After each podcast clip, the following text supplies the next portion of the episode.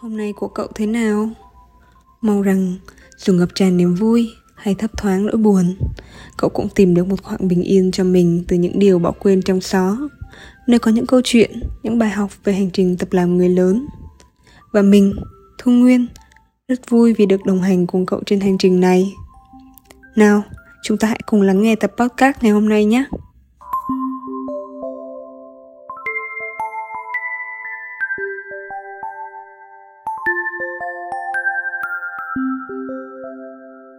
Giống như bao người trẻ khác, tớ cũng sống trong một xã hội đang phát triển không ngừng.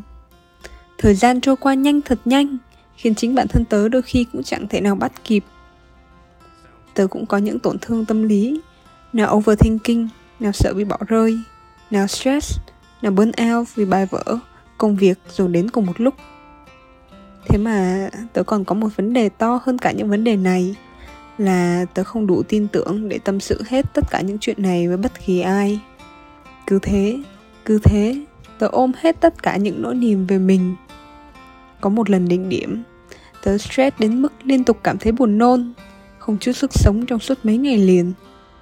Lúc ấy, tớ sợ ánh sáng cả ngày đóng kín cửa, bịt kín rèm và chỉ thông báo với đúng một người bạn duy nhất để lỡ tớ có xảy ra chuyện gì, còn có người biết.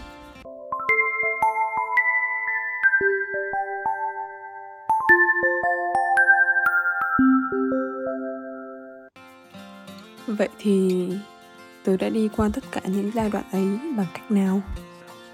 Tớ cũng đã thử tìm người để tâm sự, tìm kiếm sự giúp đỡ từ bên ngoài. Nhưng rồi tớ nhận ra rằng những vấn đề của tớ thì chỉ có riêng tớ mới có thể tự giải quyết. Những người bên ngoài đôi khi còn chẳng thể hiểu được trạng thái của mình.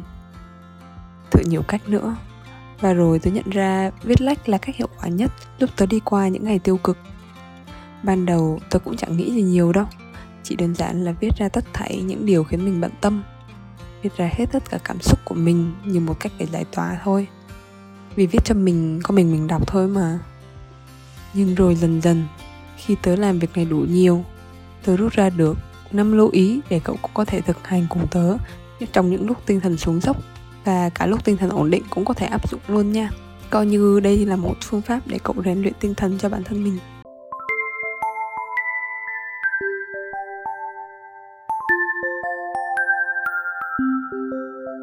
Bước đầu tiên chính là chọn một không gian mà mình thấy thoải mái.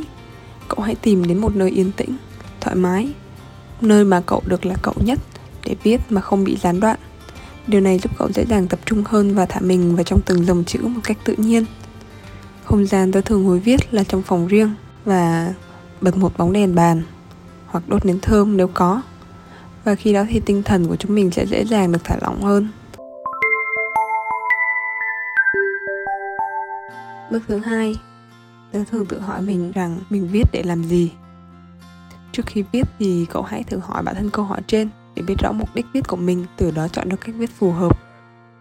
Chẳng hạn như mục đích viết là giải tỏa cảm xúc thì cậu có thể viết tất cả những cảm xúc mình suy nghĩ.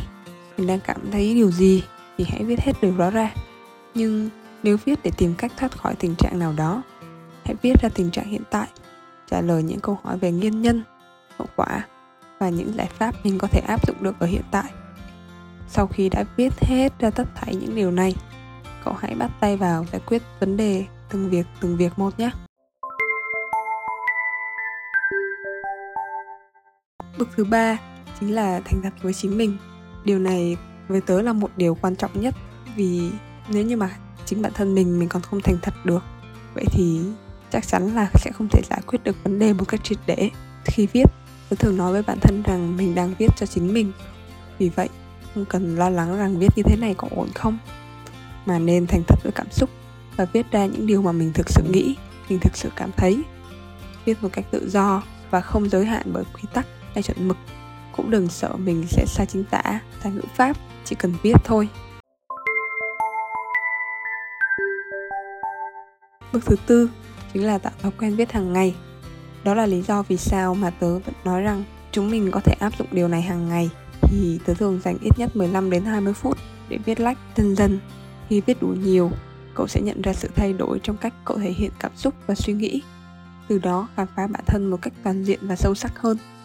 Bên cạnh đó, khi mà cậu đã viết ra được, cậu cũng sẽ không còn rơi vào vòng xoáy suy nghĩ không lối thoát như trước nữa. Và bước cuối cùng chính là đọc và nhìn nhận sự thay đổi. Điều này giống như việc cậu có thể tự nhìn lại và quan sát chính mình. Cậu sẽ nhận ra rằng mình đã có nhiều sự thay đổi. Từ đó, thấy được những điều đặc biệt của bản thân mà đôi khi vì quá quen thuộc nên cậu thường bỏ qua. Từ cái việc mà đọc lại những cái điều mình đã viết á, tôi chắc chắn rằng cậu sẽ có một kết nối sâu sắc hơn với chính mình. Hy vọng những điều tôi chia sẻ trong tập podcast này có thể giúp cậu ứng dụng được trong cuộc sống của mình. Đừng quên nhấn follow để nhận được thông báo cho những tập podcast tiếp theo nha.